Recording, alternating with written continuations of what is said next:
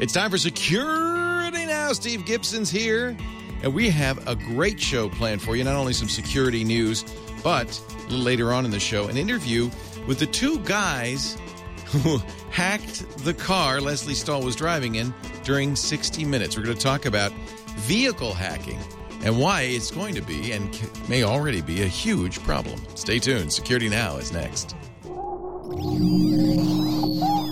Netcasts you love.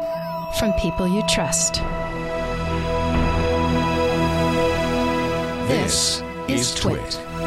Bandwidth for Security Now is provided by CacheFly at C-A-C-H-E-F-L-Y dot com.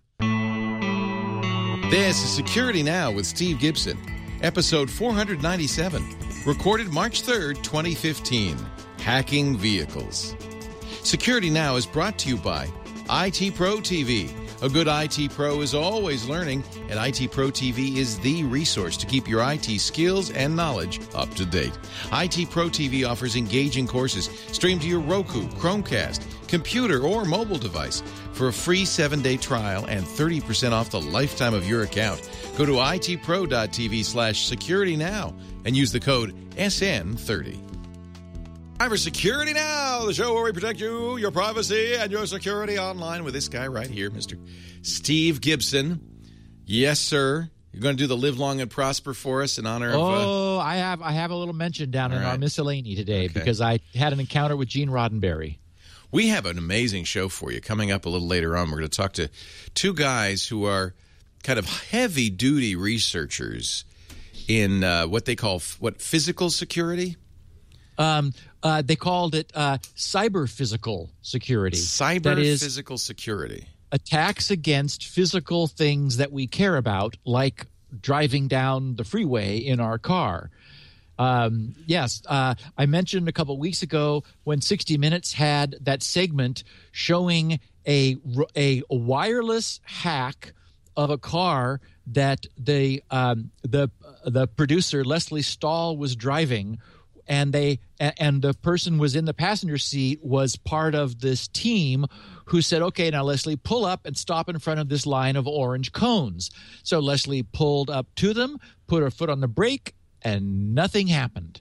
And That's scary. was- she plowed right into the cones. yeah, and and it's it's interesting because the you know as, as I mentioned later in the show, I don't know how I know that I mentioned it later in the show, but I'm psychic.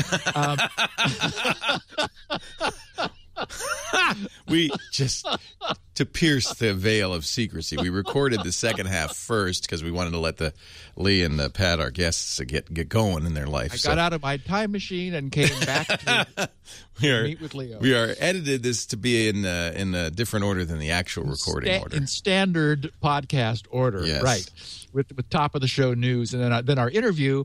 Um, but it's it's surprisingly jarring when all our lives we've pushed our you know pushed down the brake pedal and the car slows down and stops to push down the brake pedal and have the car not stop. And it turns out that I- was just naively assuming there would still be a physical backup that, that you, we wouldn't entirely be relying on fly-by-wire technology.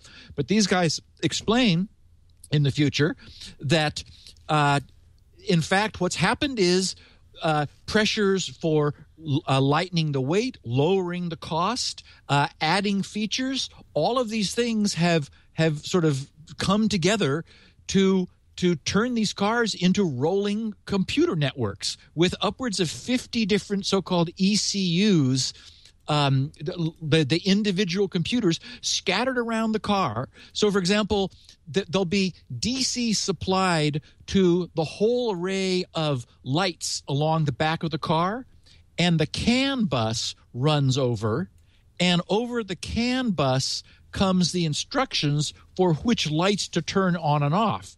There isn't, you know, it used to be there was a big wiring harness, a physical where- wire that goes to the back yeah, point to point right where all where the big bundle of cables went back to all the specific lights that you want now they just send it dc But that makes sense because uh, we're used to that with, with networking, and it makes sense. Have a central bus and send signals to different components.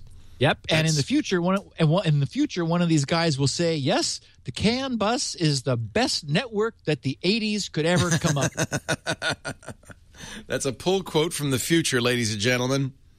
I look forward to, to, to that. But do we have some other uh, security news to talk about too? I know. Yeah. So uh, this week we're going to talk about uh, another uh, Soho router backdoor, um, an interesting but not yet perfect web-based encryption service, which is a little bit of a lesson for our audience. I thought they'd get a kick out of.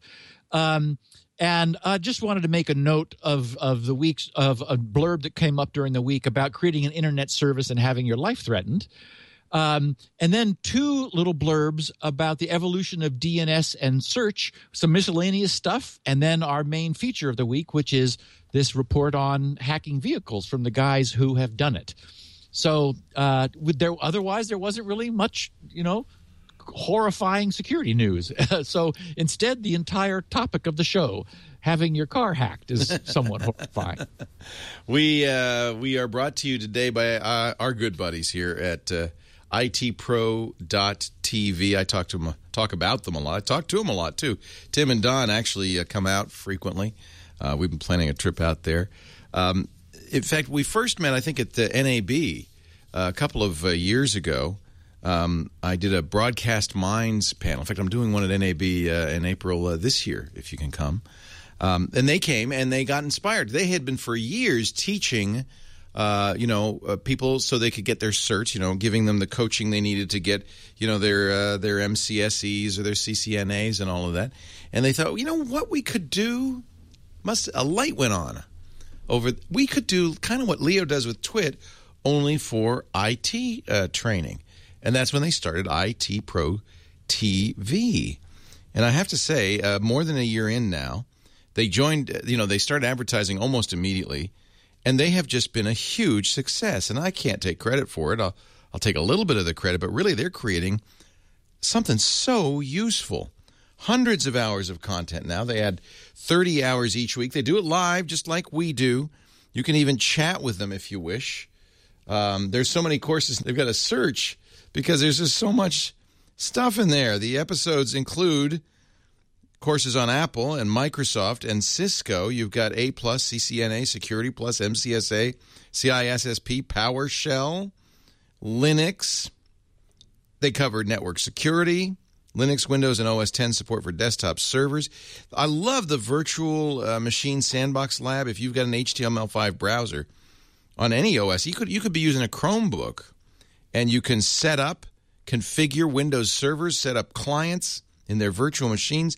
Their measure up practice exams give you a chance to see how you're doing at no extra fee. That's worth 79 bucks. You pay once a month or once a year if you want. The low fee gives you daily updates, new features, no hassle cancellation.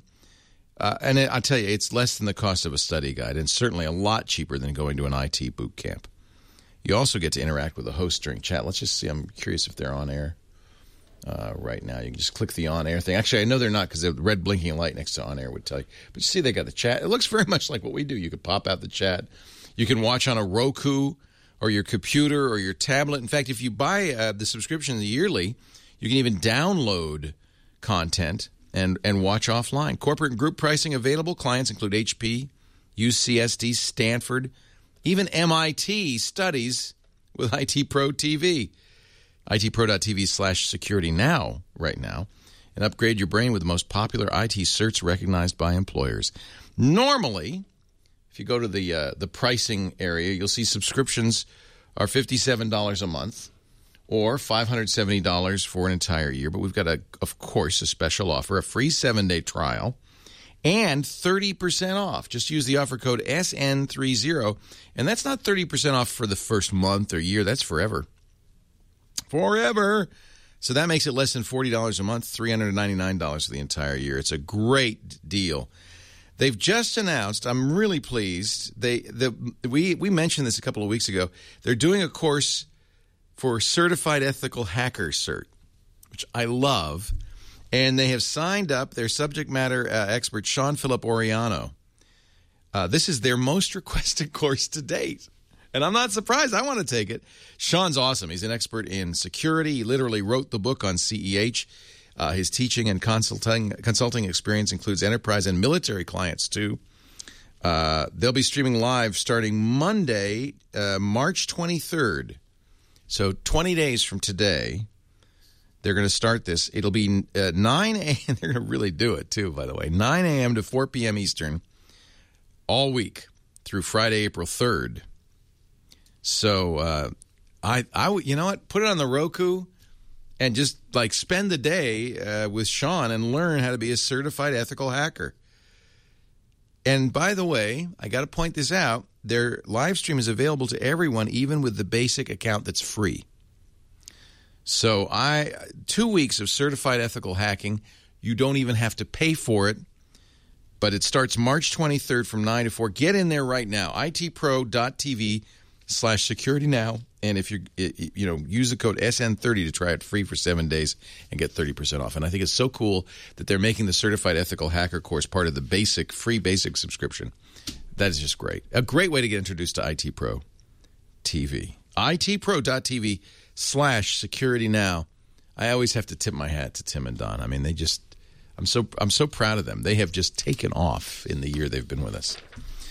Uh, okay, Steve's. Let's see. What do we got? So, um, this generated a lot of Twitter traffic because it seemed really severe. Um, upon closer inspection, it's real, but it's sort of a corner of the net. Still, I wanted to bring it to people's attention, if for no other reason than to to reinforce the importance of something we've been long saying. What was discovered by a couple guys who reverse engineered the firmware that they found on their own router in there and these are security re- researchers who presented their findings to the international conference on cybersecurity and cyber law uh, a couple weeks ago on february 21st was that there was an undocumented backdoor because in their firmware, the password super, S U P E R, for both username and password was burned into, embedded, and hidden in the firmware alongside whatever username and password the user would assign. So that meant that this particular router they had would respond with no other documentation about this anywhere if you used super twice for username and password. And they then did a partial scan of the internet and found more than 200,000 routers sitting on the net into which they were able to log using super for the username and password. Now, the good news is none of these are big brand name routers. Well, although Realtek is a name we recognize, although they're they're, they're big for for network interface cards, and TrendNet is a name I know, but Digicom, Alpha Network, ProLink, Planet Networks, Bless, SmartGate, and BlueLink are the among the model numbers, makes and models of routers that they have found, and you know these are all. It, it looks like like there's some sort of an underground router firmware that's being shared. Like these are sort of off brand routers. The hardware has become commoditized. So you get, you know, you build commodity hardware, stick your logo on the front, and then you get this not sure where it came from firmware that happens to have super as the username and password. So, you know, maybe the bargain basement router is making you vulnerable. The problem is that this particular router, as evidenced by the fact that at least 200,000 of them have been found, um, has the WAN admin enabled by default, which means all of those routers they were able to log into. And right now, today, those are all um, completely open to remote exploitation.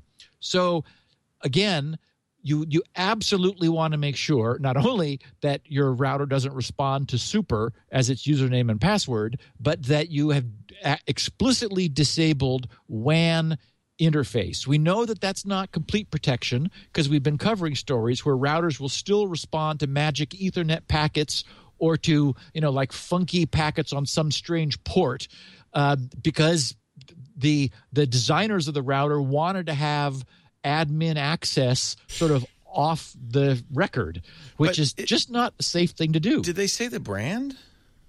Um, yeah, uh, it- there's a bunch of these. It's uh, it's on that next page of, of the show notes, Leo. Digicom, Alpha Network, and so forth. So they've they've identified Oh, uh, what they did was they scanned the internet and found all of these routers. Uh, when they logged in, the router said, "Yeah, I'm yeah, a super, Digicom." super. D- yeah, Hey, super super.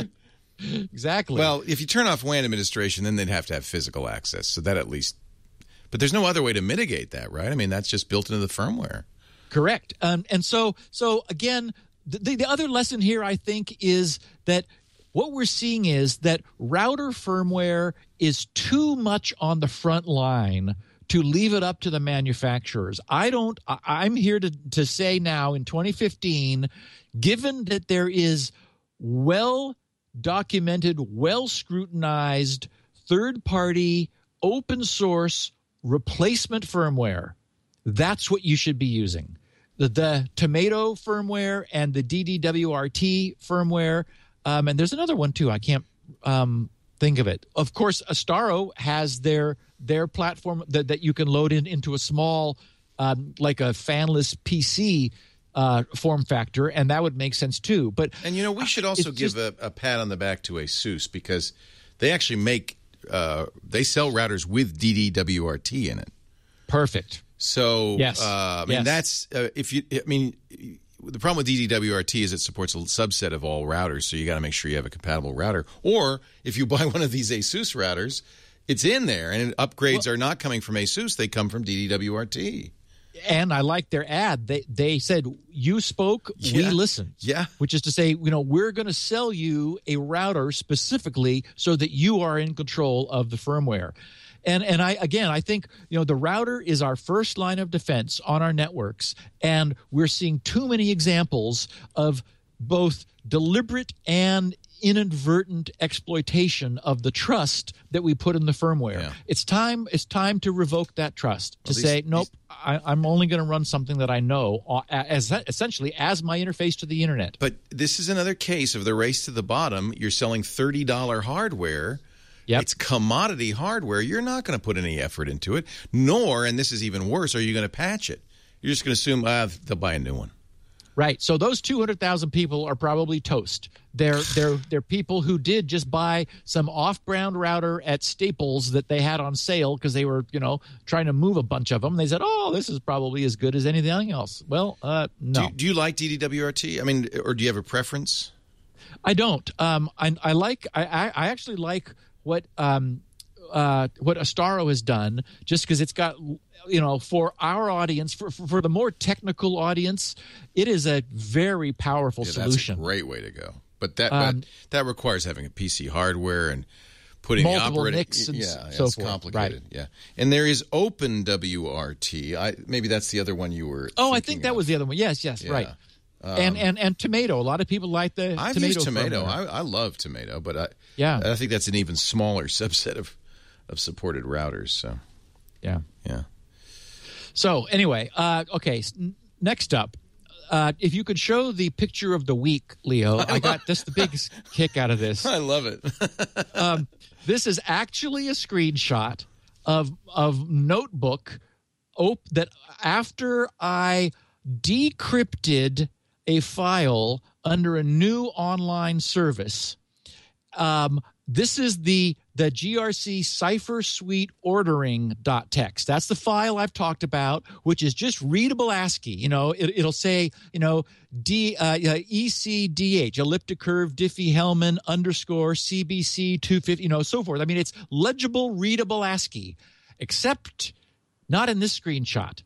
So here's the problem: that this is a, a neat service uh, that needs a little more work. Uh, it's called Instant Cryptor, I N S T A N T C R Y P T O R, instantcryptor.com. Um, the guys look like they've got their hearts in the right place. Um, they are. It is a browser-based, on the fly, very simple to use encryption decryption service. It's all done in the browser. Um, and then the FAQ, they explain it, and it all makes sense. Uh, there's no reason why you cannot do this securely in today's JavaScript in the browser. And in, in their documentation, they explain the password will be hashed with the HH, SHA 256 algorithm. The mode for encryption is 256 bit Rijndael slash AES in CBC mode. All of our listeners know what all that means. The file blob, meaning the resulting blob, will be read as an array buffer and fed into the encryption function. The result is then uploaded to the chosen cloud service. The uploaded files are displayed in the tool and decryption works accordingly. The code of the main JavaScript file is unminified, and the interested developer can have a look at it. So I, I, like that. They're saying, here it is. We're not obscuring the code. We know you're going to want to see this for yourself. So there it is. And then they, they, they conclude saying the main action happens in the last two functions at the end of the file.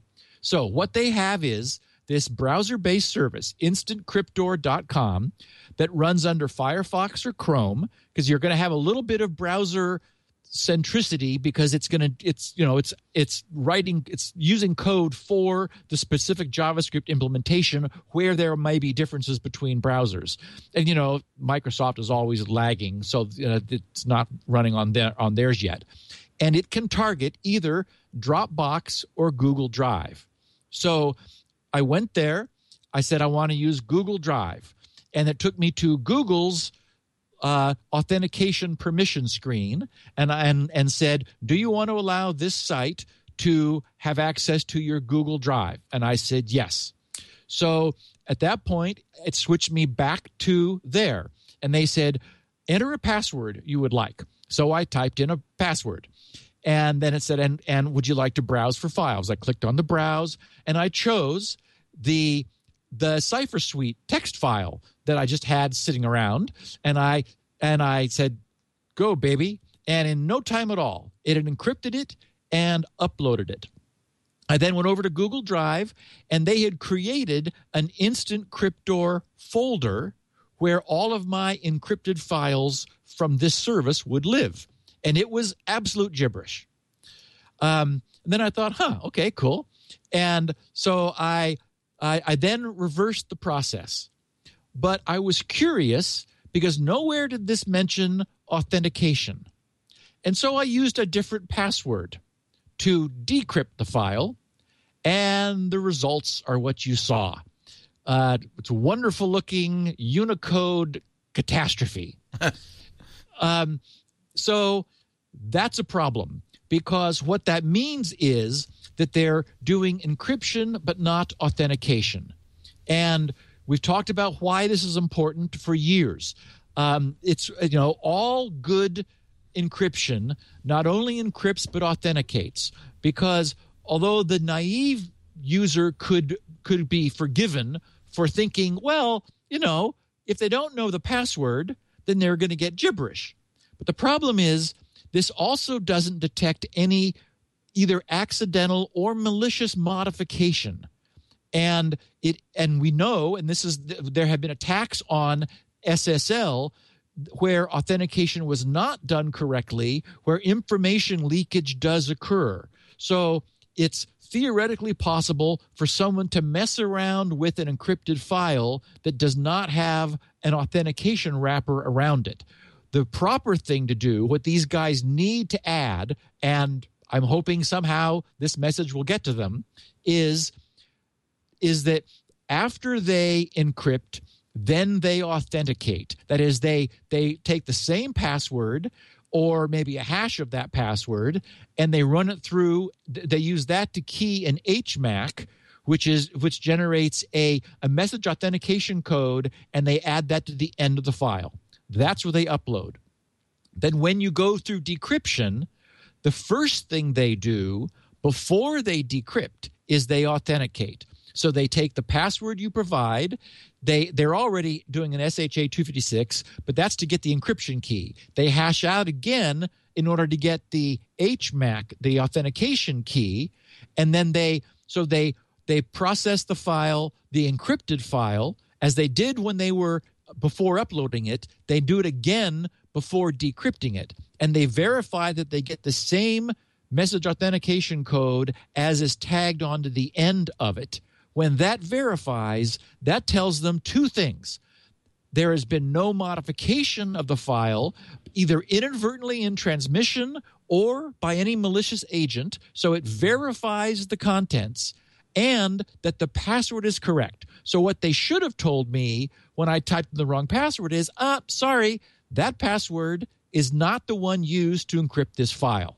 And then um, and hopefully, they're also doing some password hardening. That is, be, they didn't say so. They just said SHA 256. If they're simply doing a hash of my password, then then that's a problem because it would be possible to start doing a brute force attack if they're only doing one SHA 256 and just look at the beginning of the file until they guess something that makes the beginning of the file look correct. So, anyway, it's a sort of a nice little object lesson. Simple, clean, cool service. I imagine people might like to use it because you could, if you shared that folder, you could then, you know, send your password or have that known through some other channel, get it to somebody um, and say, hey, I've I just uploaded a file. I just encrypted it because this particular one we care about, you know the password, and then they could get it, or you could, you know, take it and email it to them, whatever.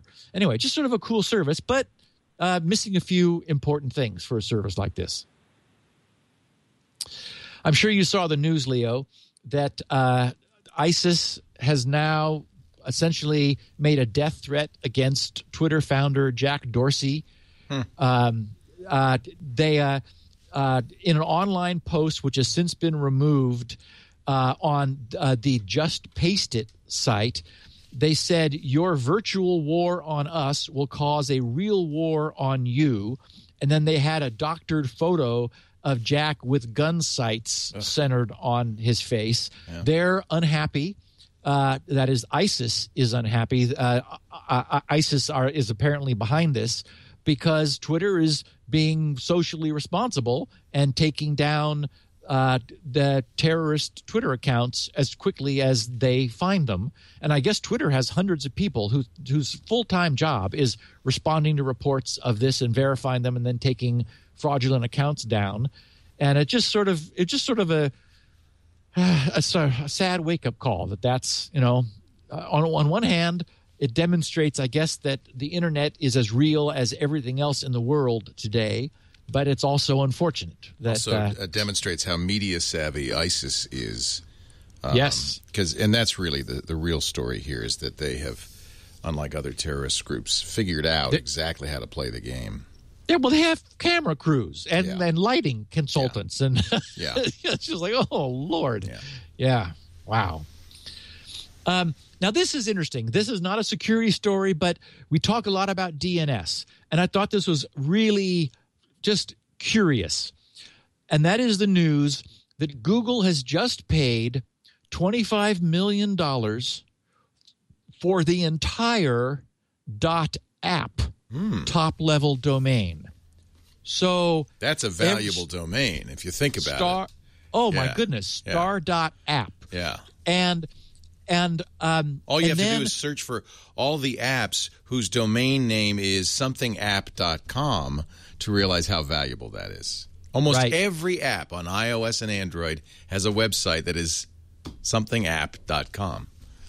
So, um, and then it turns out this is not that new because um, Amazon last year paid five million for dot buy, and also oh. 2.2 million for dot spot huh.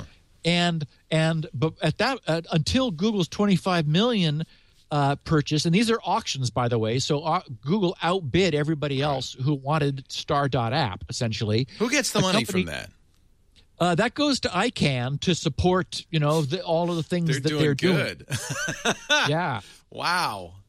Um, and then Dot Tech, a company called Dot Tech, paid six point seven million for Dot Tech, T E C H. We should mention that this ICANN created this policy uh, a few, maybe a year ago, something like that, where you could uh, register uh, a TLD, you know, any arbitrary TLD, and if you had sufficient I don't know what funds. I guess you could own it.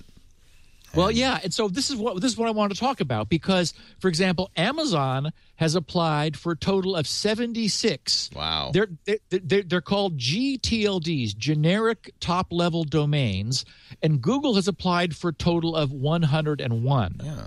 Uh, so, for example, Google also wants .blog, and they want .cloud and .search. Wow. And so here's two interesting tidbits from Google's application to ICANN. For .blog, they said, our application for the .blog TLD describes a new way of automatically linking new second level domains to blogs on our Blogger platform. This approach eliminates the need for any technical configuration on the part of the user and thus makes the domain name more user friendly. Okay, so and I'll just read the second one then we'll talk about this. For they also want .dev. So for .dev, they said second level domain names within the .dev proposed GTLD are intended for registration and use by Google only, and domain names under the new .dev GTLD will not be available to the general public for purchase, sale, or registration. As such, Google intends to apply for an exemption to the ICANN Registry Operator Code of Conduct as Google is intended to be the sole registrar and registrant. Now, this represents a complete change in the way that, as demonstrated by the fact that Google is going to need an exemption to the ICANN policies. Because Google is saying, now, traditionally, what would have been done is it would have been, you know, dev.google.com. But Google has a lot of money. And ICANN has said, we'll sell global top level domains. So Google says, ah, good. We want .dev just for ourselves. We're gonna we're gonna use it internally. .dev will never be available for anyone else. That's Google internal um, top level domain name. And they're saying this similarly about .blog.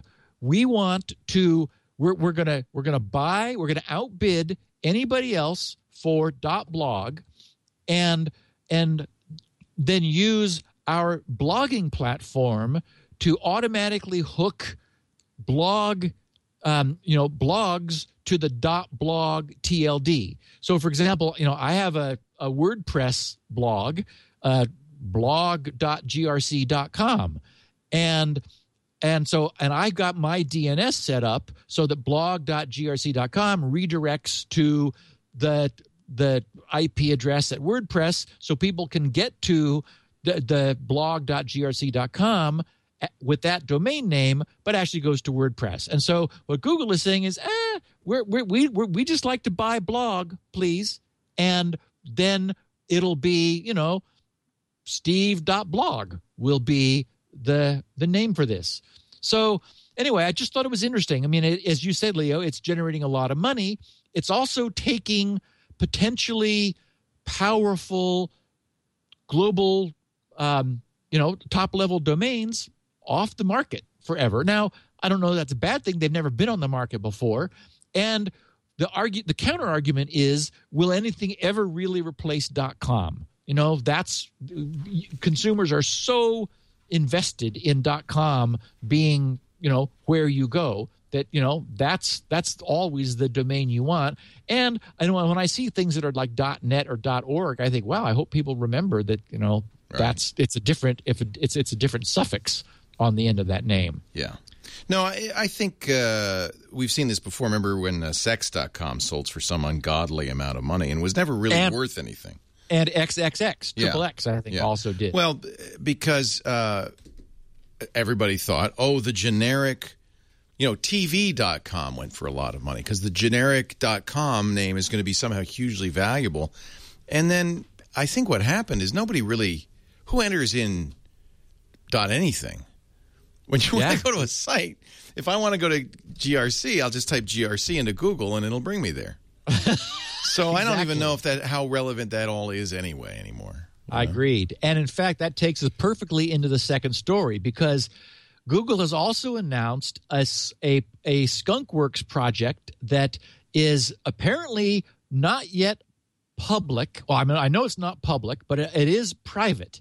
And that is that they have they have been building something for some length of time called a knowledge vault.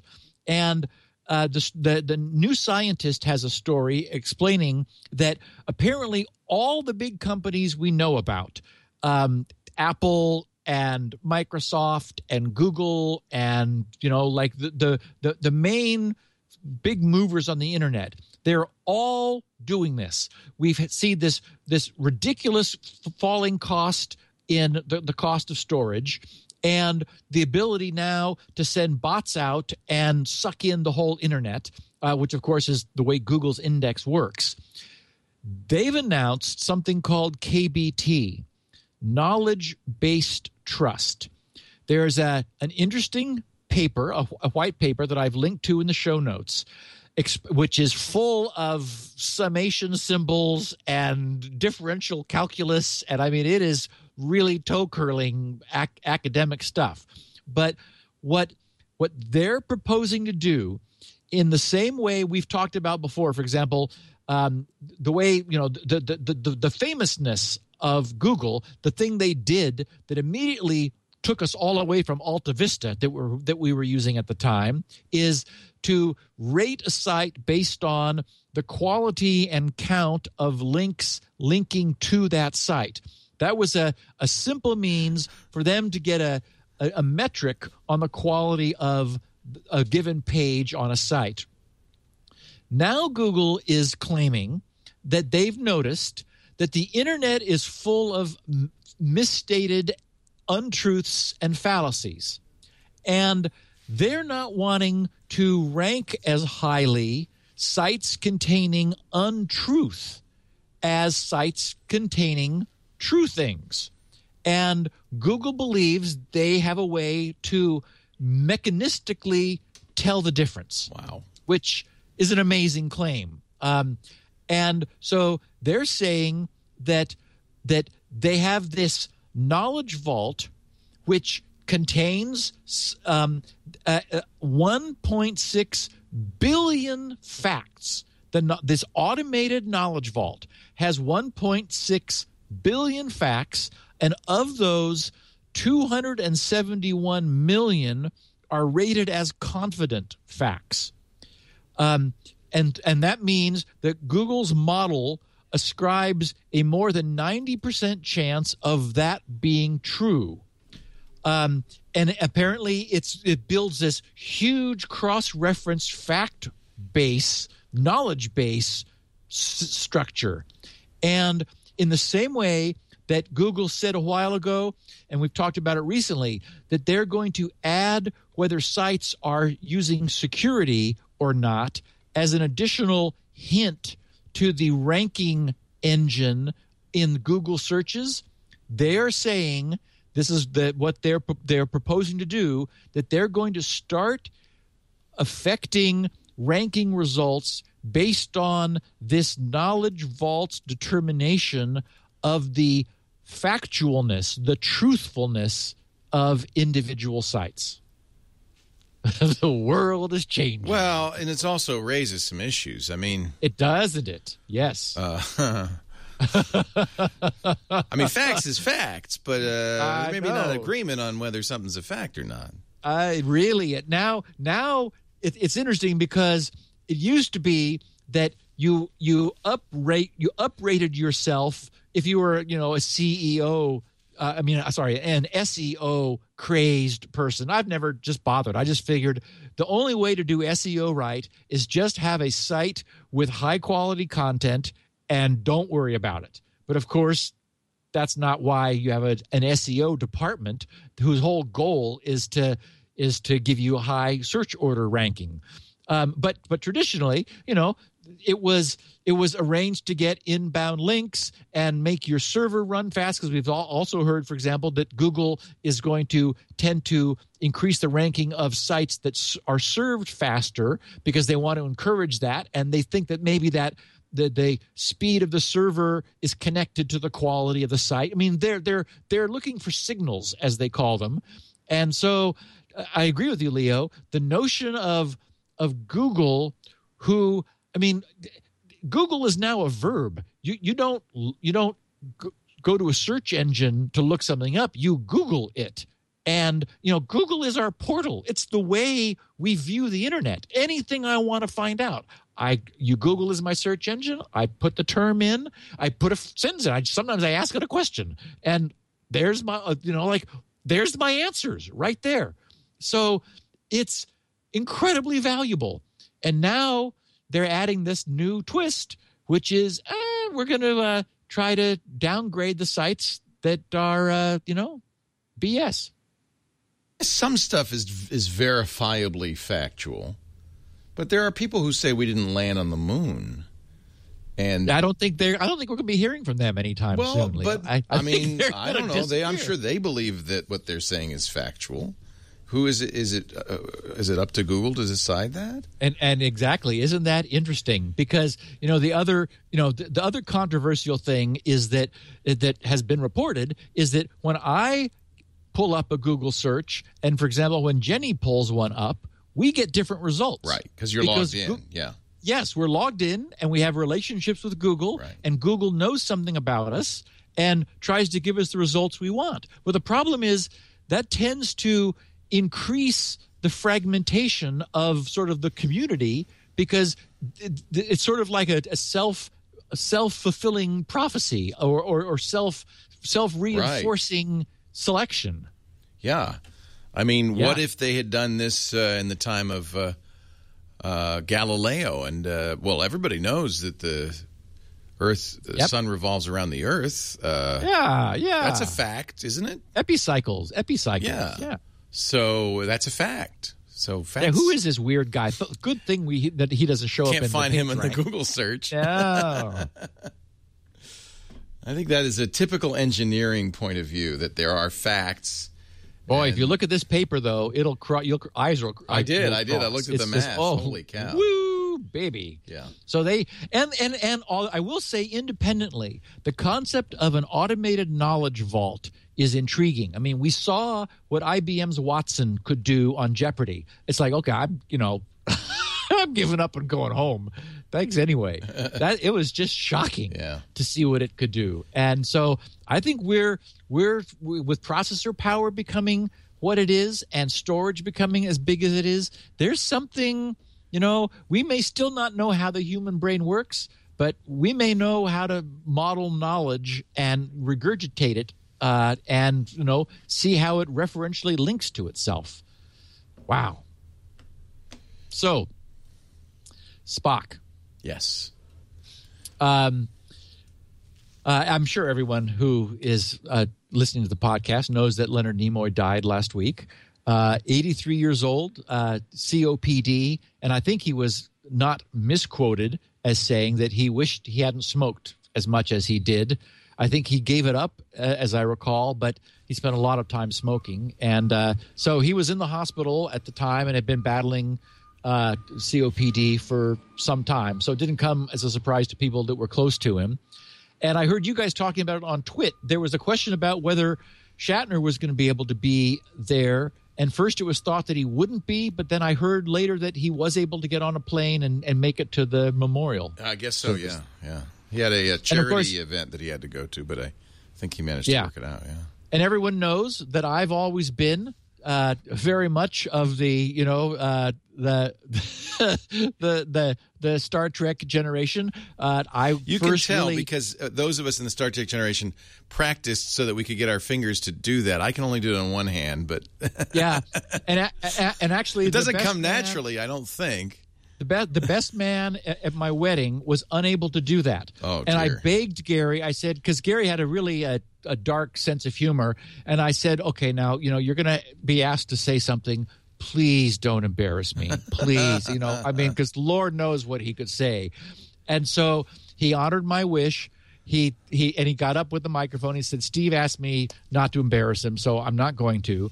And he held up his hand, and he had two rubber bands. Oh, how funny! Uh, around each pair of fingers because he wasn't able to do the live long and prosper sign Oh, uh, without a little bit of help. Yeah. But I did hear during the, the news coverage of this, some people got the story wrong about why Star Trek only had three seasons. Um, they, they were complaining that uh, that it was I think it was on at the wrong time. The the person that, that I saw talking about it, I think it was George Takei actually, because uh, he was interviewed on one of the shows, um, said that it was on at like ten o'clock on a Friday night. Oh, that's terrible. That, yeah, because I mean, you know, no one's watching TV then. Yeah, right. Um, but I had an occasion. I, I was at Comdex one year, and that's the year that I bumped into Stu Alsop, who was at the time the uh, the editor in chief of InfoWorld, and he and I set up the deal for me to do the column. Uh, which initially was called Behind the Screens, but but there was a collision with um, CompuServe. They had a trademark on that. So then he said, Steve, we can't call it behind the screen. So I renamed it Tech Talk, which of course was the column that I did for eight years every week in InfoWorld.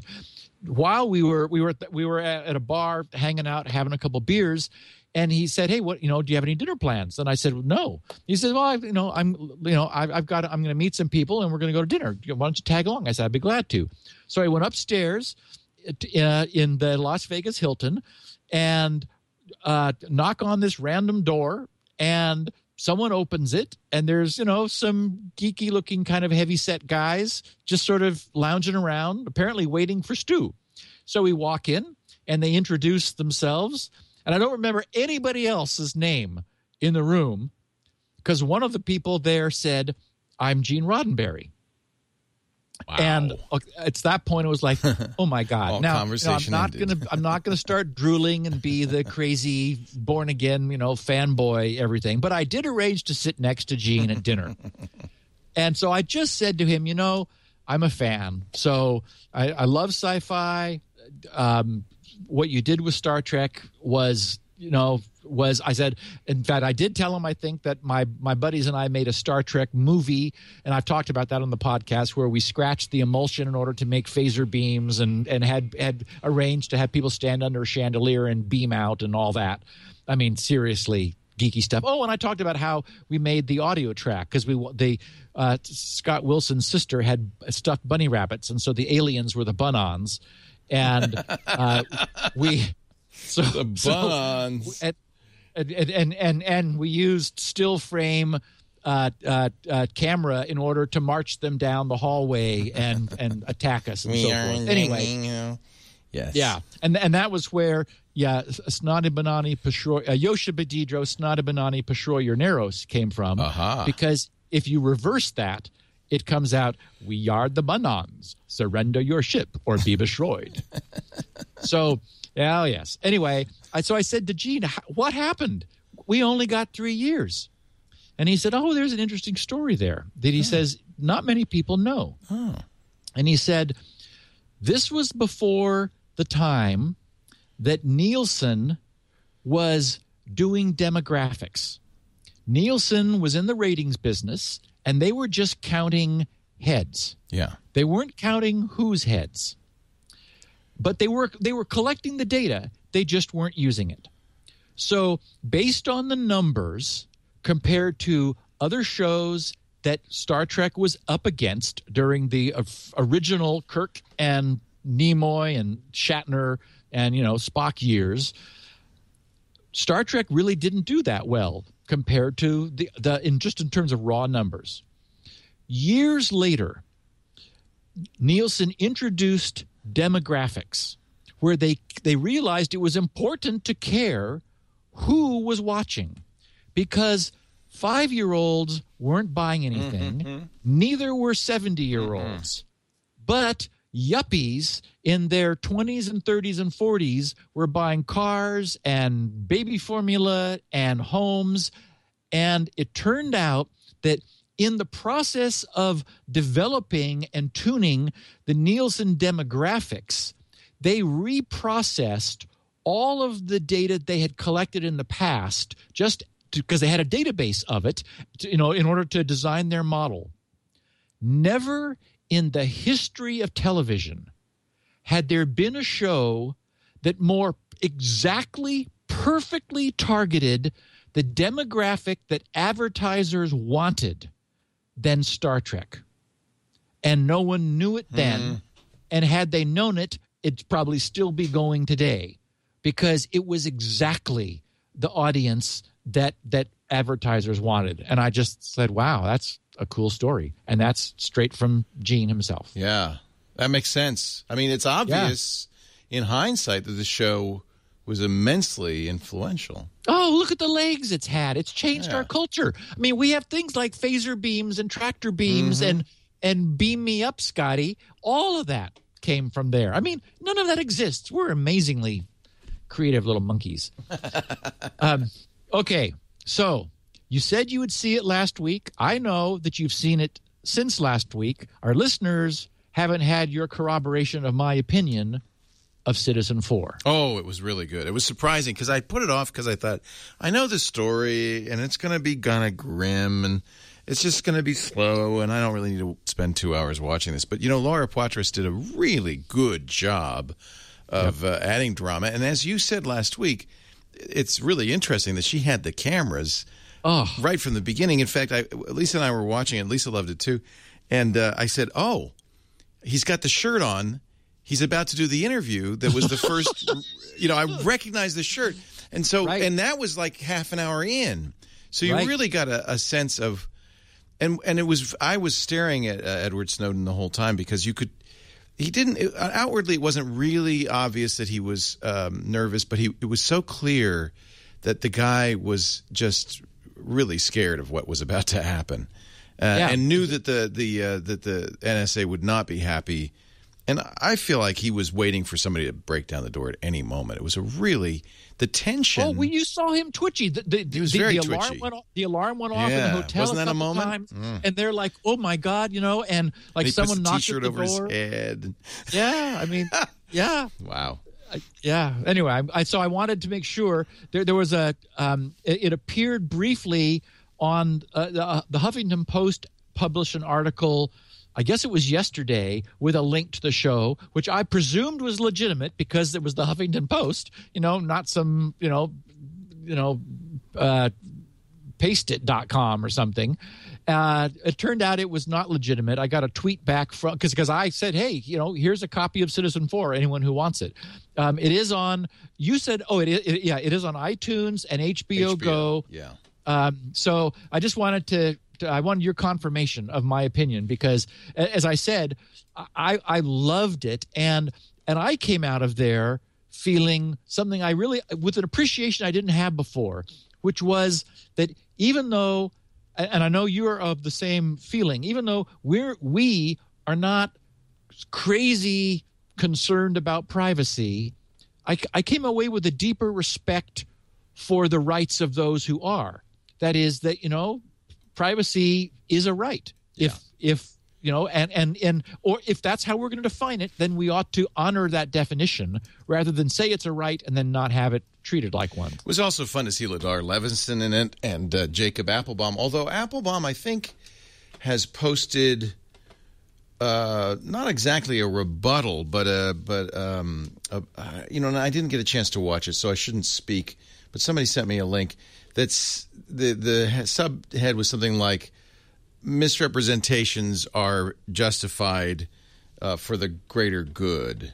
I got the impression that Appelbaum might have thought that he was a little bit misrepresented in there, but in any event, um, must must watch. And if I can find the uh, the video, maybe the chat room can uh, pass it along. Um, just fascinating, and of course we haven't seen the end of it. I mean, I don't know how much more material there is, but every week there's something new. Yeah. It's incredible. Yeah. And here we are 18 months in. Okay, so two more things. I know also that you have also fallen in love with a previous show recommendation of mine. I once explained that, you know, I normally like shows involving titanium endoskeletons with you know plasma driven robots and such. And so when somebody was recommending The Good Wife to me, that was about as far off, as a title off of my, of my like what kind of stuff me would, too. would appeal Yep. to me. But it is fabulous. And I know you've discovered it and you've been running forward through it. So yeah, yeah, I'm uh, really Lisa and I are really enjoying it. Yeah. yeah, and so to that, I wanted to add one more show, which is really coming on well. It's in its third season. So for those who like to binge, there's plenty there. And that's on FX, The Americans. Are you watching it? Oh yeah, I've seen a couple of seasons of it. Yeah. Okay. Yeah. Uh, because for those of our listeners who haven't been, uh, it tells a really interesting story of some embedded Russian spies in Washington, D.C. Uh, back in the Reagan era. So it's set back in time, you know, Cold War. And just anyway, uh, I, I, I, it's I'm loving it. So I wanted to put that out there as another recommendation from me of uh, of you know not not technical shows, but just really good television. Yes, I agree. And today, voting opens for the podcast awards. It, it, I don't know why the page says vote today, vote tomorrow, vote often. Well, there maybe, you go. That explains they- a lot. maybe they want you to come back for advertising impressions. I don't know. I would love you to come back to vote for Security Now. So it's podcastawards.com. Um, I'm down at the very bottom uh, in the technology. The, the the first item in the technology section is security now. Uh, I would love to win this year. I, I just we haven't won for a number of years. I think it would be fun. So uh, I just like to see if our audience has the power to make that happen. I imagine that they do. Um, okay, and this is totally crazy, but apparently authentic. Um, some Cornell University researchers were wondering about epidemic outbreaks. And so they decided to model uh, what would happen if zombies were real. So this is the zombie outbreak model. There's a beautiful animated, automated tool on GitHub. I've got the link to it in the show notes. Uh, and Vox.com has the the original link about the uh, zombie apocalypse science, and this is legitimate mathematical modeling. And if you just want the short version, you want to head to the Northern Rockies. That it turns out, in the event of the zombie apocalypse, is where you want to be. uh, good but to if know. you if but yeah, good to know. But if you're curious, uh, you might put in zombies hyphen USA. I imagine that uh, into the universal Google search finder. Uh, that will probably take you to the GitHub page uh, that has that as its name, zombies hyphen USA. And then it's just a beautiful. It's this, a map of the U.S. with uh, bright spots showing population centers, and you can see what happens uh, if the zombies uh, decide to get restless. And lastly, uh, this is this I've been waiting on. I've been sitting on this since February 24th. I just waiting for its turn. I got the biggest kick out of it because this was a Francisco Gomez who wrote to Sue, who forwarded it to, to me on Tuesday, February 24th. The subject was, "Oh my God, you guys are incredible!" Slash Spinrite, and he said. I could. This is not long, so he said I could write a long with a bunch of O's email telling you how great you are. But after 12 hours of other people spent fighting and failing to get the data restored, you guys made me look like a hero in front of my wife. Her IT department said she had lost all of her data. But after using SpinRite and running CheckDisk, I was able to extract all of the data, even when the hard disk drive was encrypted. You guys are geniuses. Sent from my iPhone. So thank you. That's why the email wasn't very long because he was typing it on his touchscreen. Anyway, thank you, Francisco. I appreciate that. All right, we've been waiting for this for a long time, Steve. I'm very excited. Uh, you mentioned this last week that you would have uh, these guys on the show, and um, we even showed the video. Was it Andrea Mitchell who plowed into those cones? No, it was uh, uh, Lesley Stahl. Lesley Stahl, that's who- right. Who on Yeah. he was on 60 Minutes a couple of weeks ago.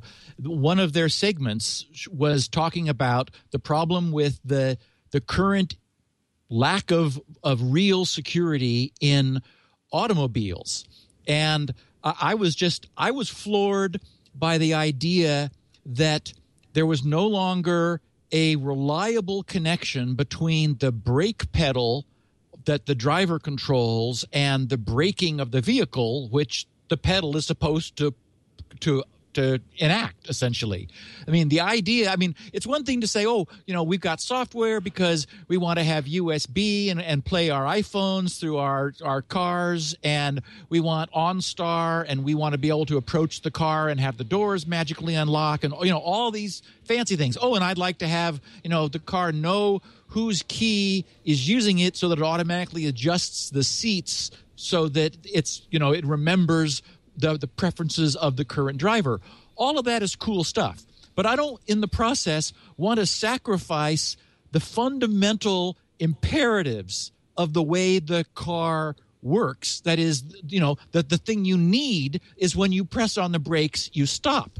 And of course, we know what was about a year ago that Toyota went through the acceleration problems. We never really got a straight answer about that. There was some nonsense about oh, the carpet was mick getting tangled up. That you was know, their in the- story. in the, accelerator pedal. Yeah. Okay, you know, and then a couple years ago, we covered on this podcast the UCSD researchers who were working with, uh, I think, University of Washington, Mm-hmm. and that was sort of the first, the, the first surfacing of our of our sort of this low level concern that something was wrong with the way cars were being developed that it just like you know and it's not surprising either because this is what we see time and time again is is a system which is not computerized then begins to get computers but the focus is on making it work and only after the fact sometimes after a great deal of pain is making it secure. So by by gr- happy coincidence, I was going through the Security Now mailbag a couple of weeks ago, and I ran I ran across a note from one of the guys at Galois, which is the www or not www, but g a l o i s dot com, who were the people who were shown on the 60 Minutes report, who are uh, recipients of funding from DARPA, because just in the same way that the Defense Advanced Research Project Agency was the originator of the internet, now DARPA has something called uh, uh, HACMS, sort of an awkward acronym, but the best way to pronounce it is HACMS, where they're funding various organizations, whether whether commercial en- entities or educational or research or, or governmental, whatever, they don't really care who they're giving money to, but they've pulled together a project whose goal is to tackle the challenge of truly securing our cars. And so, uh, for this week's podcast, uh, thanks to their interest, I mean, their their Security Now listeners, uh, at least some of them, uh, we have the guys who have successfully hacked not only cars but UAVs to talk to us about you know the nature of the vulnerabilities, how acute the vulnerabilities are, and their focus has been on working with DARPA and the other the other team members on re- coming up with ultimately and someday a true solution to this problem. Well, without further ado, let's say hello to Lee Pike and uh, Pat Hickey from Galois. Uh, dot com. Hi, Lee. Hi, Pat. Welcome. Oh, thank you. Good. Thanks. Good to have you. So, what what So- was the brand of car Lesley was uh, driving? No, no, no, no. We can't. Yeah, we've been asked. So, so, so, so, so he, That's all I want to know. So I don't point, buy it. Is all cars have this problem. Yeah. Um, and and they increasingly have this problem. Uh, there are somewhere uh, as many as fifty so-called ECUs, you know, i- sort of autonomous uh, subassembly computer units in a high-end car, and even economy cars will have maybe half that, you know, in the low twenties. And so, so the reason the make and model wasn't shown was first of all they don't want to really upset anyone, and it's really not fair to to discriminate because all cars today are like this. Well, wait a minute. All cars are like this. I mean, take it take it away, guys. You can hack my car. uh, probably not in specific. What we've been part of is, you know, security researchers have found vulnerabilities. Uh, we reproduce some of those um, to help the 60 Minutes folks demonstrate that. So each TV. model would have a different exploit. That's right. Uh, yeah, or but makes might have some components that are common across several model years, and, and many are going to be shared because it's all coming from the same suppliers, uh, the subcomponents. Right. What is it? What is the typical avenue of exploitation? Well, so, so uh, it depends. I mean, there's two kind of classes. So one class of exploits is if you have physical access to the car, and this makes it much easier because you can basically uh, hook right into the data bus. Yeah, we've and, always said that if somebody has your computer, you're, you're right. You're pretty much screwed. That's right. Yeah. Well, it's even easier than that because if they have your computer and you've got an encrypted hard drive, it's password protected. Uh, it, you know, there's little, some challenge to get into your uh, car. There's no such challenge to get into an automobile. Interesting. And CAN bus is the bus of, on most of these. That's right. Yeah. yeah. yeah we use CAN and, bus and, for our audio. Can you hack my audio? one of the one, one of the problems that you could sort of divide attacks into two categories. There's there's like a, a targeted attack where someone specifically wants to attack someone else, like you know uh, the the uh, Putin is unhappy with one of his adversaries, for example, and decides to, to, to go after them. And then the other would be sort of opportunistic attacks, more, you know, and, and we see both classes of those attacks on the internet. And it turns out that the same sort of the same sort of models apply here. For example, the diagnostic computers in car dealerships are also connected to the internet. And so when that computer connects to your car, that's a standardized interface and it's a means for the diagnostic computer to access the networks in the car. And all of those little ECUs are firmware reprogrammable, meaning that they can be attacked. That's right. Yeah, and furthermore, you know, you can, um, you know, with a computer, you need to actually grab it, if you want to reprogram it, put a new program on it, you need to have access. But you know, for convenience, um, you don't want to have to pull out every small ECU in the vehicle, so you can do this all over the over the bus, which makes it uh, even more problematic. For for example, in in one example of of an attack, a malicious CD was put into the CD player on a car, and believe it or not, cars have buffer overrun problems, just mm-hmm. like we do in all of our regular software today. Yeah, yeah. I guess fact, the real concern, though, mostly is what happened to Lesley Stahl, where she was hacked remotely. I mean, if somebody's got access to my car, I'm going to presume they can do stuff to it. But, but the real scare is that I could be driving by somebody. How hard is that to do? So, uh, pretty much all modern cars, the high-end ones, will have a telematics unit, which is a cell phone modem, you know, 2G right. or a 3G modem, um, and the, uh, the, the attack that was demonstrated in the uh, University of Washington uh, UCSD paper was that you could call that cell phone number. Uh, there was an in-band modem that had a buffer overflow, so um, if you t- played all the right tones to it, uh, you could reprogram its firmware. An audio and hack. I like that. Right? Uh, the telematics unit is your gateway into the system. It's just as if you had physical access at that point. Wow. So all the other attacks then can be executed. Wow. Yeah. So so basically, you have a car connected to its own cell phone, yeah. and that it's got problems in the software that that can be overrun. It's not. Uh, it's going to be pretty targeted. Is is is that right? I mean, uh, it's not going to be something that somebody could just say, "Oh, I see a car over there," or is it?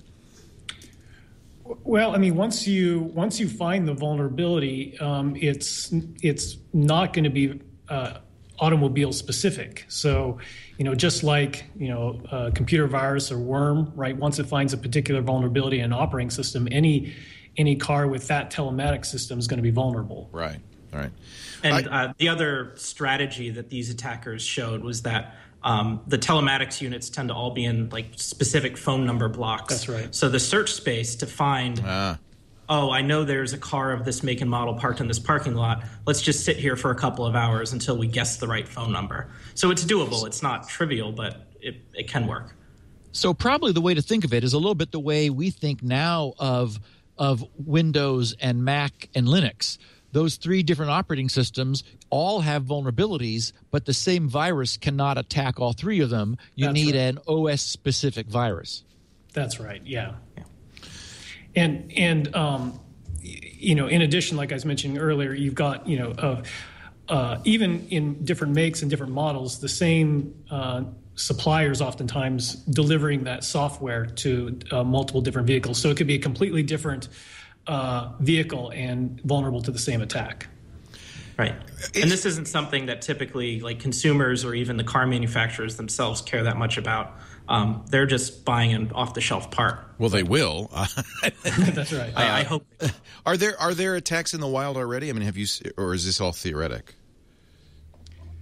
There's none that we know of. Um, Yeah. Uh, other than um, wi- you know, uh, key fob entry into vehicles. Yeah, right. Uh, that's been reported in the media, yeah. but so they tend to focus on the most profitable attacks first. So Steal the car, in other words. yeah, That's right. Others in the media have shown you can go on the black market eBay's essentially and Yeah. find a kit that does the keyless entry, some kind of buffer overflow or who knows what with the keyless entry. Well, I don't and the actually- attacks you're talking about really would be more malicious or even, you know, I mean, Uh, murderous. Yeah, but it also could be used for this exact same To steal a kind car? of car theft thing. It's Yeah. probably just that there are lower hanging fruit at the moment. Right. I guess too that um, if you have a, a a given piece of hardware that can unlock the doors only of a certain make and model, that's fine. You just walk around the city looking for that particular Right. car, and those are the ones you steal.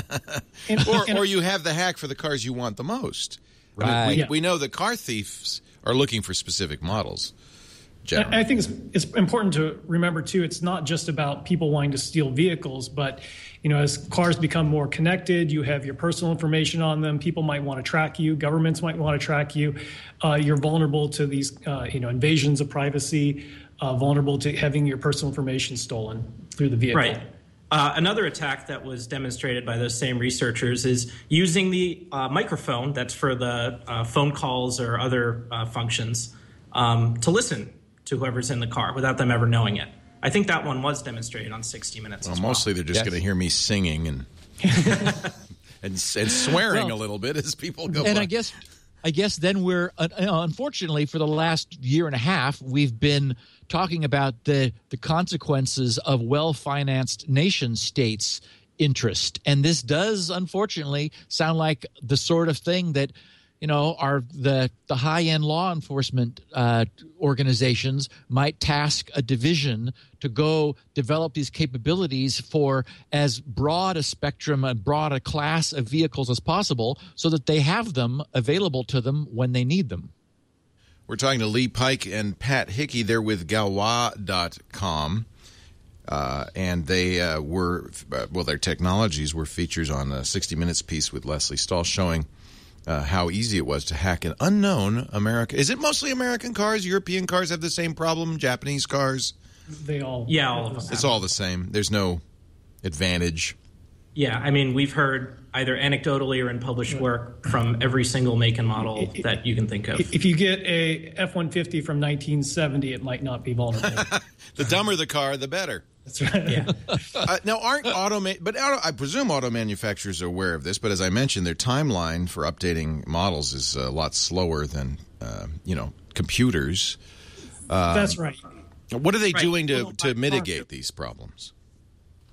Um, and uh, the other thing we found is that car manufacturers are very cost sensitive. So if you have to add a TPM like device, a trusted platform module, uh, which is used to secure some computer boot chains, um, if you had to add one of those to every ECU, it would increase the final sales value of the car by like thousands of dollars. Right, right. So the heavyweight solutions we're used to uh, won't apply in this field, uh, unfortunately.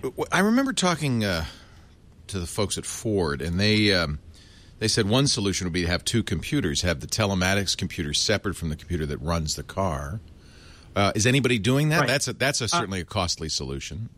I, I, mean, that's actually the case now. There are separate computers for all these separate tasks. The problem is that they're all on a completely unprotected network. Uh, that network has no um, authentication or access control. So the telematics computer, once it's been reprogrammed through a buffer overflow somewhere, uh, can start acting like it's the brake pedal uh, sensor. And, and it's you know there's also a uh, sometimes safety and security are in tension with each other. So you might think, oh, let me completely separate the cabin from any of the uh, engine control. But uh, if you're in, say, an accident and you've got sensors that detect a crash in your engine or near in the front of the car, you might want to, to, to tell the cabin, you know, unlock all the doors so you can right, get out. Right. So it's not all, always obvious um, that you can make these security uh, constraints. Right. It, it, can be difficult to completely isolate components. Um, and right now, there's not very many good mechanisms for doing fine grained compartmentalization, right. which is generally part of every security story. Is you know the the, the principle of uh, least privilege. Least privilege. Right. Well, share, so sharing sharing a bus is inevitable because they have to talk to each other.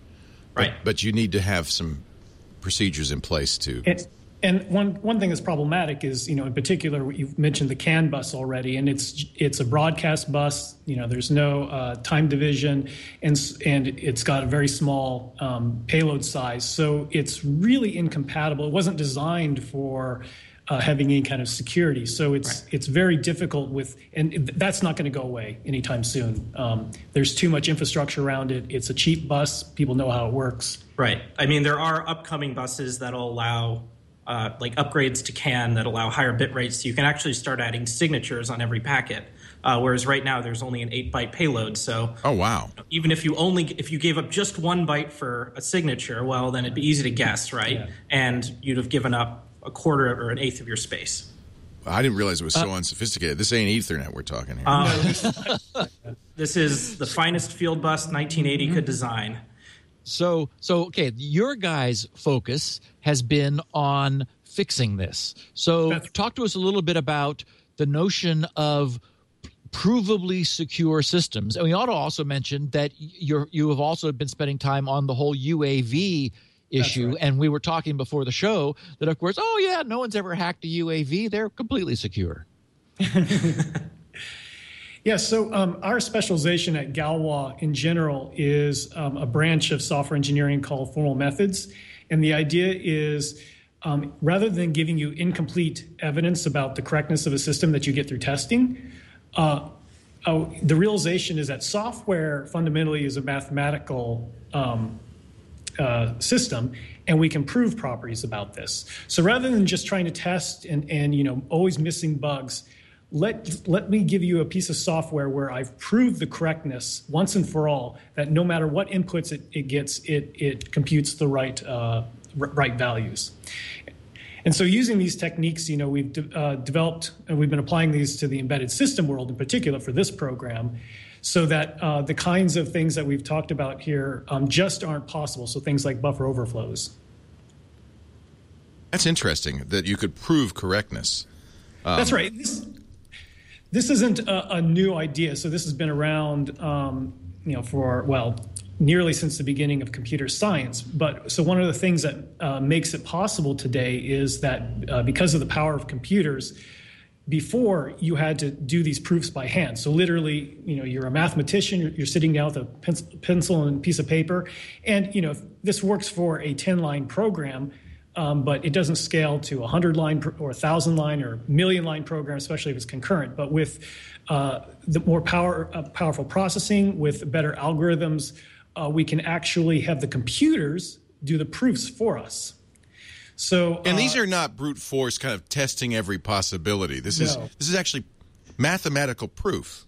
That's right. Wow. That's, right. that's impressive. So like, wow. You could, algorithmic theorem proving yeah, sort of that's amazing. process. That's yeah. right. And and this has been you know taken up in the hardware industry. So uh, um, you know, for example, Intel after the FDiv bug uh, started uh, doing this in in, um, in in designing hardware, and there uh, the the payoff is obvious, right? It's very hard to patch. Well, you can't really patch hardware, so they have to get it correct. Um, you know, part of the problem is that in the software industry, we've had this kind of sense that, oh, you know, um, software, we can always uh, fix it after the fact, or it's you know how hard software to write, and so um, we just haven't been applying these same approaches. And I, and, I think again, the the where the industry is is what we've seen as, as, I mentioned, we're seeing it now with the Internet of Things. People are finally beginning to, you know, p- people jumped on the concept of having their refrigerator on the internet so they could talk to it at work mm-hmm. for some reason. Um, that was all good, but immediately those Internet of Things things started getting hacked.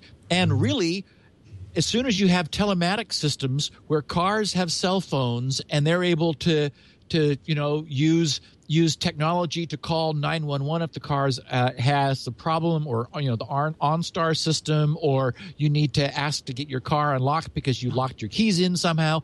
All of that stuff. Now our vehicles our cars are internet of things vehicles that unfortunately you know move at very high speed and and carry our bodies around in them. Yeah i yeah. kind of want to make sure that's reliable It's yeah, not so like a rocket to the moon, but hey, you know. Right. So you know, uh, the in in the uh, academic world, people call these things you know cyber physical systems. So the idea of you know we're having software intensive uh, computers meeting physical systems where they can kill you, they can um, uh, uh, uh, destroy property. Right. Um, so this is yeah, this is right. non-material harms like privacy right. invasion as well.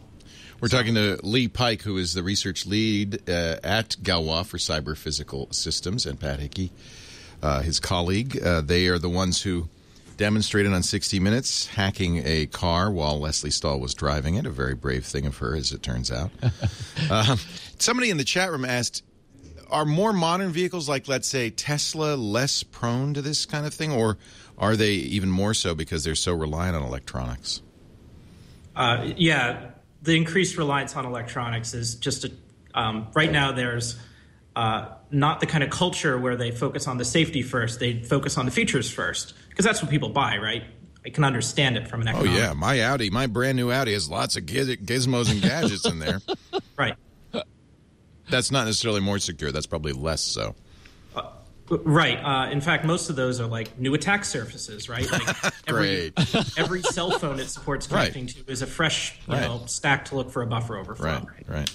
Uh, I know you don't want to speak specifically about any brand, uh, so we'll uh, table the conversation about Tesla.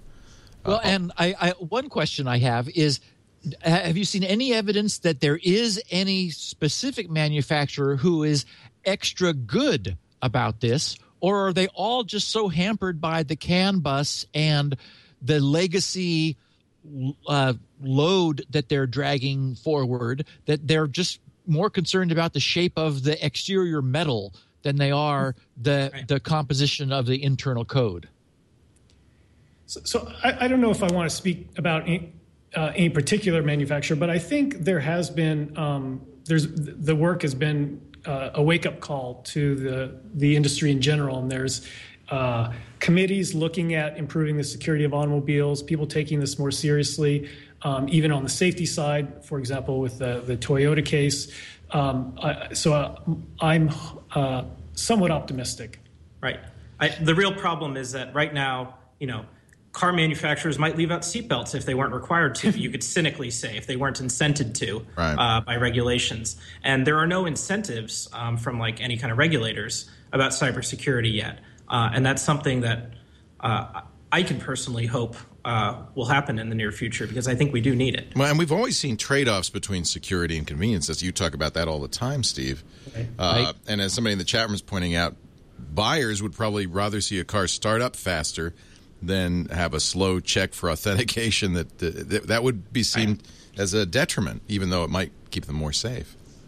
There's a there's a presentation uh, by the the gal who's been running the this DARPA project, the uh, the HACMS project, uh, and she referred to uh, so so she is in the middle of this. She knows all about what they're doing. She's she's you know participated in the R and D, and she had an interesting observation to make, which was which essentially we saw on Lesley Stahl's face on 60 Minutes. And I, imagine that this kind of publicity does more to incent manufacturers to say, you know, to, to, to try to be able to say, our cars don't have this problem than anything else. But but but Kathleen, who is uh, with this DARPA project, explained that h- how unnerving it was when she was driving a car and knew what was going to happen. She knew. I mean, she was you know in a in a in an area where it was safe. She wasn't actually going to run over anyone or damage the car. Um, that when the car was hacked and she hit the brakes and nothing happened. The, the, I mean, it was viscerally jarring because, you know, from the first moment we get behind the wheel when we're 16, every single time we press the brake pedal, the car slows down. And you know, and you can imagine the panic. In fact, you know, we've seen it on Hollywood movies for years. Of you know, and back then it's someone drains your brake lines uh, overnight, and you go down and you live at the top of a steep, winding road hill, and now you're in trouble because you're pumping on the brakes and nothing is happening. But you know, um, that's the sort of thing which um, you know, hacking vehicles today means.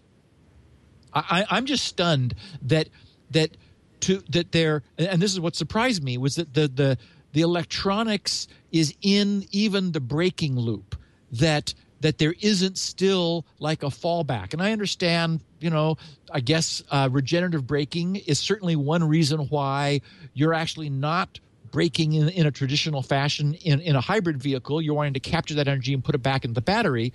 But on a on a on a car with disc brakes I, I would like to know that there's an actual an override. mechanical link, a mechanical, yeah, mechanical well, linkage. Ha- I presume handbrakes are, but they're disappearing. Modern cars have electronics, electronic brakes. I don't have a hand brake in my car. Yeah.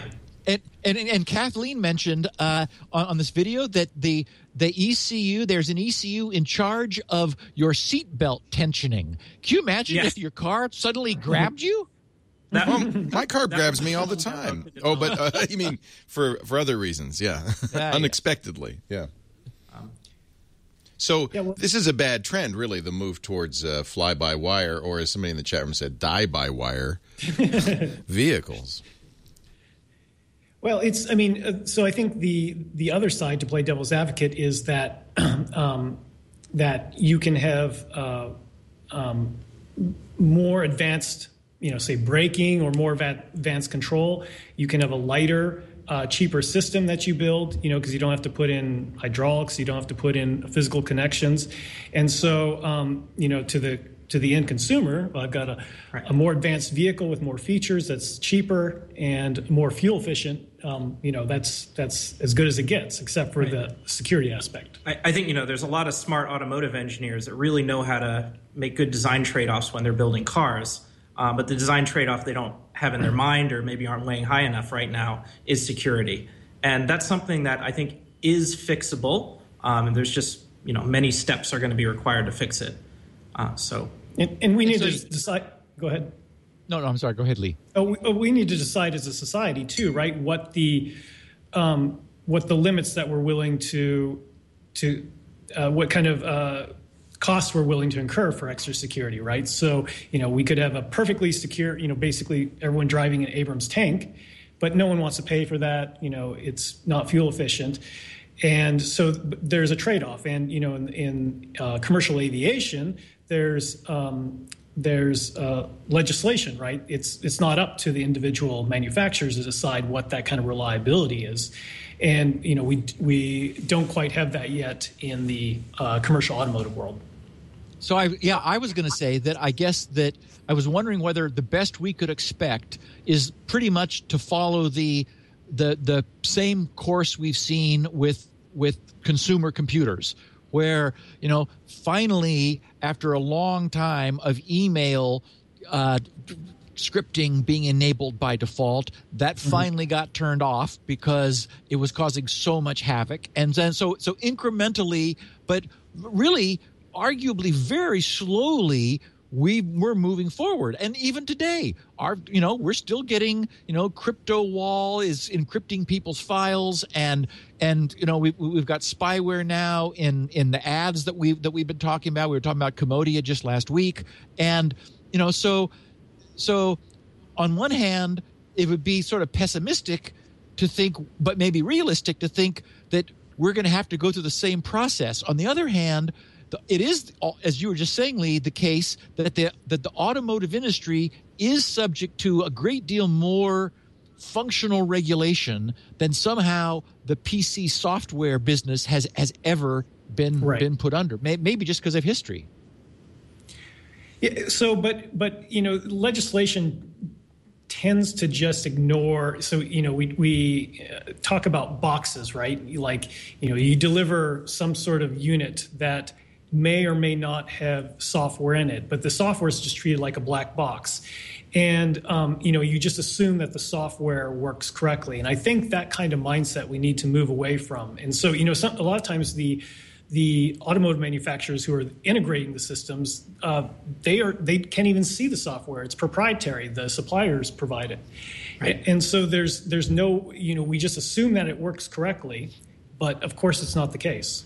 I think the the angle on how our work fits into that is, you know, right now I'm sure every one of those suppliers has a QA manager, and that QA manager goes to the sales team and says, "Here, here's what you can tell the manufacturers that it must be safe because our team used a bug tracker and used source control and uh, used some automated, you know, Coverity maybe as a code quality metric, right? Uh, just for instance, um, and that's wonderful, but you have to trust that the team did their job. Right. Uh, and without very much visibility into that team, and without, you know, it's very hard for a third party to verify that a bunch of humans did an activity correctly.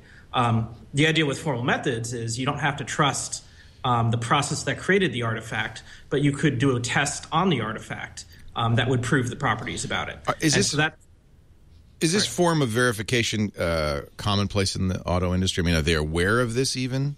Uh, th- th- there's some awareness. So the the as far as I know, the main application that you know across software world in general is uh, static analysis. Mm-hmm. So the idea, um, you know, uh, that there's v- vendors who have tools that will run over your your so- source code and try to find vulnerabilities. There's a co- two problems with this in general, though. So um, they're great, and everyone should be doing this. Um, the tools have really come along, but they give a large number of um, both false positives and false negatives. So, you know, you might see a whole bunch of reports, but the engineers, you, you start, gla- your eyes glaze over because there's, um, you know, too many false, uh, false positives. Positives. Yeah. The other, the other problem is that um, one might argue that this is at uh, too low of a level uh, for some of the properties that we care about. So, you know, all you can really, it's not going to tell you does your software implement the function that you implement because that's in your in your mind, or it might be in comments, or maybe there's a couple of assertions. Um, and so this is really just saying, have you written your C or C++ correctly? And so some of the verification work, and, and the most important verification work, is that um, the architectural level. So looking at things like data flow, looking at things like the networking, and so you know uh, we're we're doing work and research in that area as well. Uh, so before you even write a line of code, is your design correct? Um, there's a nice uh, paper uh, from Amazon actually recently about using. They've recently taken up formal verification in designing some of their highly distributed um, uh, algorithms for uh, uh, um, the, I think, data centers. Yeah, a lot of those are for databases where the algorithms are really just too complex for a human That's to fit right. into their head. And it's not even about the source code at that point. And they so they talk about the benefits of using you know formal methods tools to find out is this algorithm e- going to work? Is there are there bugs in it before they even write a line of code? Because it, once you've written the code, it's kind of game over. It's so hard to go back, try to fix bugs if there's a if a fundamental design flaw up front. I wonder so, if, if heads of state in their in their big armored limousines, they must. I mean, there must be uh, somewhere somebody who's really paying attention to this. They would be uh, targets, I would imagine. Uh, I don't know anything about that in specific. Um, I'm just thinking that it seems like a, a real great opportunity for uh, bad guys. Um, and, and I think you make an interesting point that the, the methodologies that are used currently in software development for for PCs just is just not going to be sufficient. That's right for this kind of platform. Right. Um, I I guess saw the, in the one of- stance on security needs to take it from the beginning Yeah. uh, to produce a secure system. Security isn't something you can bolt on afterwards. We've talked about that a lot, haven't we, Steve? So yeah, so okay, in one of the papers, I actually saw an acronym that chilled my blood, and I I needed. I'm glad I have you guys on the line because there isn't actually an SQL, a, a, a SQL server in any cars today, is there? Yeah. Uh, you know, who knows? Um, if you have an MP3 player in your car, that might be a Linux application that's backed by SQLite. I, I, I would implement it that way, probably. Uh, And it's certainly in your phone, so yeah. yeah. So why not? Yeah. Yeah, I yeah, are because great- there, there, there was a mention of, of, of SQL injection attacks, and I thought, oh my lord, we really, we really aren't you got to cover everything. So I'm I'm curious uh, as as uh, you know we talk about start talking about autonomous vehicles. Um, before this, of, I mean, I don't think an autonomous vehicle is necessarily more vulnerable. Um, if you could take over the system, you could take over the system. Doesn't matter if a human or a computer is driving. But I wonder if that the the move towards autonomous vehicles will support you guys in the sense that people are going to be more aware of the potential risks and they're going to pay more attention to um, uh, correctness Yes. and so forth. So, uh, it, certainly, a vehicle being autonomous helps people think of that problem a lot more clearly. Like, okay, I'm going to be giving it commands from my desk, uh, but how do I know somebody else can't do that? Right. Um, it, it helps break away that abstraction of the human being in control by proximity. But uh, as far as like certification goes or the culture of security goes, um, I think that's just totally on a case by case basis, whether the people building that particular system um, cared about this enough or whether they didn't. Right. But I would actually argue that uh, you know autonomy it it introduces yet another vector of attack. So Right. there's you know, just a whole bunch of software there, and then furthermore, now we're talking about a whole bunch of additional sensors uh, that your vehicle, you know, aircraft or automobile is now dependent on. So. Um, you know, if I, you know, your, your, GP, uh, your GPS, your car might use GPS coordinates to help you navigate, but if your car is actually using GPS to uh, the autopilot to navigate, well, then you know we have to think about what happens when there's a denial of service or someone's um, Right. Uh, uh, attacking some of the sensors. And it's interesting. You also mentioned it's not merely to take over the car to steal it or to disable the brakes to kill the, the occupant. It could be a privacy Right. used to invade privacy as well. That's right, and there's even uh, you know new standards that are being proposed by the Department of Transportation. So you know, vehicle to vehicle uh, communication is what it's called. The idea that uh, this allows you know, regardless of the make or manufacturer, different vehicles to communicate with each other so that you can do collision avoidance is one of the main use cases. right. But this is, you know, it's so there's a nice safety argument for this. On the other hand, um, you can use the same infrastructure, uh, perhaps, if it's not implemented correctly, to track vehicles. So if every vehicle is broadcasting where it is, if everything's using a public key infrastructure and it's not done correctly, uh, you might be able to, to determine, you know, where's someone going, what are they doing, um, uh, without uh, having to say physically bug the, the vehicle. We've seen over the years lots of attacks that, without attacking the PKI specifically, uh, there are various other ways which you could differentiate certain cars from each other, or cer- sorry, certain computers from each other, and uh, make very educated guesses about um, that being the same computer, as you saw before. Well, this is exciting, isn't it, Steve?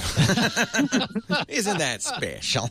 Uh, um, really, it's I've, what I find interesting is is uh, is uh, Lee and Pat's uh, background and kind of almost a, a higher level of academic uh, uh, research. Uh, Yes. you know, and, and this, this this correct proving software correct and and so forth. Uh, and it sounds like we need to we need to use a variety of disciplines to.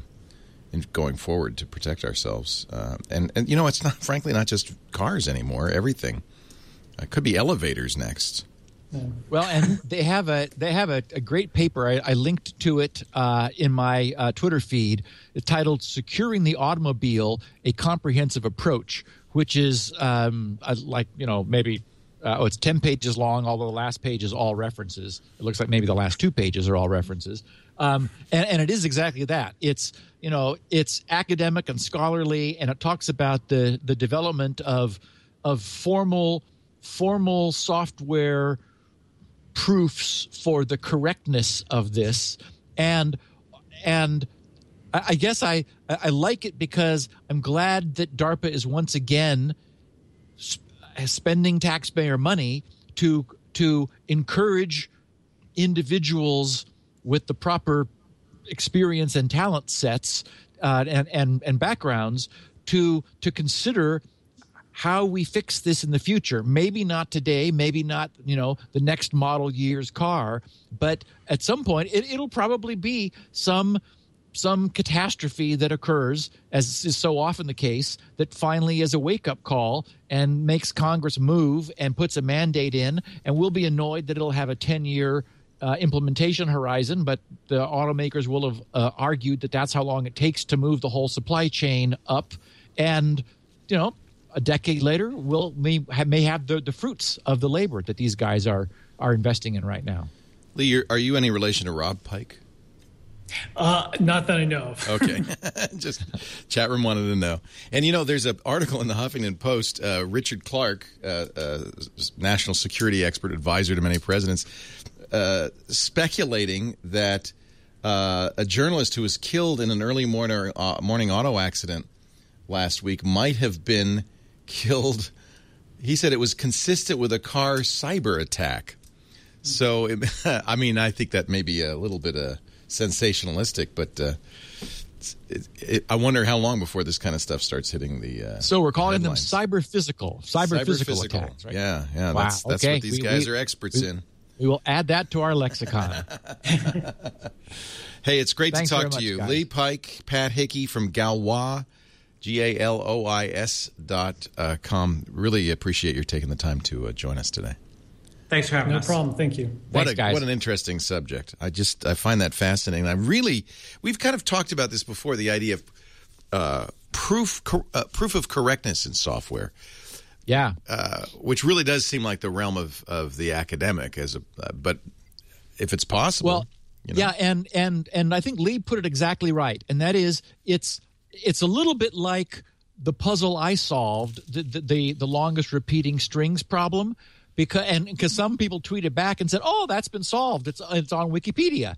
And it's like, yes, it's been solved for toy problem sets. Right, right. Like for very small corpuses, it's trivial to do. You build a um, a, a substring tree essentially, and and then you just ask that tree where the longest repeating string is, and the tree expresses it. The problem is for a huge corpus, you can't build the tree the because the, the size of the tree explodes. Similarly, you can do trivial software proving systems that can prove that where you express what an algorithm is going to do, the software is able to take that that machine definition expression and analyze the algorithm and and verify it. And exactly as Lee said, the problem is, is you, it doesn't scale. You, it just, I mean, it, it, or or I, I should say, until recently, we haven't had the the the power of the of the computers and the RAM necessary and the formal attention. There, there's a, again in in this DARPA presentation, it shows an exponential improvement in the in the in the strength of software based correctness proving. And there essentially in the last 10 years there's been a break a, a, series of breakthroughs that have made it far more practical to begin to apply this kind of technique where you can finally say definitively you you, you have a, a definitive counter argument to the complaint that all software has bugs. Yeah, it's like well yeah. we we can actually mathematically prove that some doesn't Fascinating. Steve, what a sh- what a great show. Thank you. Absolutely. I. I, I was so tickled to get the email from these guys saying, hey, uh, we watch Security Now, and we're the guys that were on 60 Minutes. So I'm glad we could have them, you know, Yeah. put, put, put, put a face behind the story. G A L O I S dot com. Steve Gibson is at grc dot com. That's where you'll find the Uh, SpinRite, the world's best hard drive maintenance and yep. recovery utility. All his great freebies. More work on SQRL coming down the pike. It's getting getting exciting now. Yep, we got iOS clients and Mac clients and a whole bunch of different uh, uh, web server platforms. So we're getting there. You can also uh, leave questions for him next week if. Uh, the good Lord willing and the creeks don't rise, we'll have a Q&A episode. Go to grc.com slash feedback to leave your question or tweet Steve at, G- at SGGRC and uh, we'll try to get your questions on. Steve has 16 kilobit audio versions of this show on his site, along with great transcriptions from Elaine Farris. Uh, we have full quality MP3s and video and all of that stuff at twit.tv slash SN.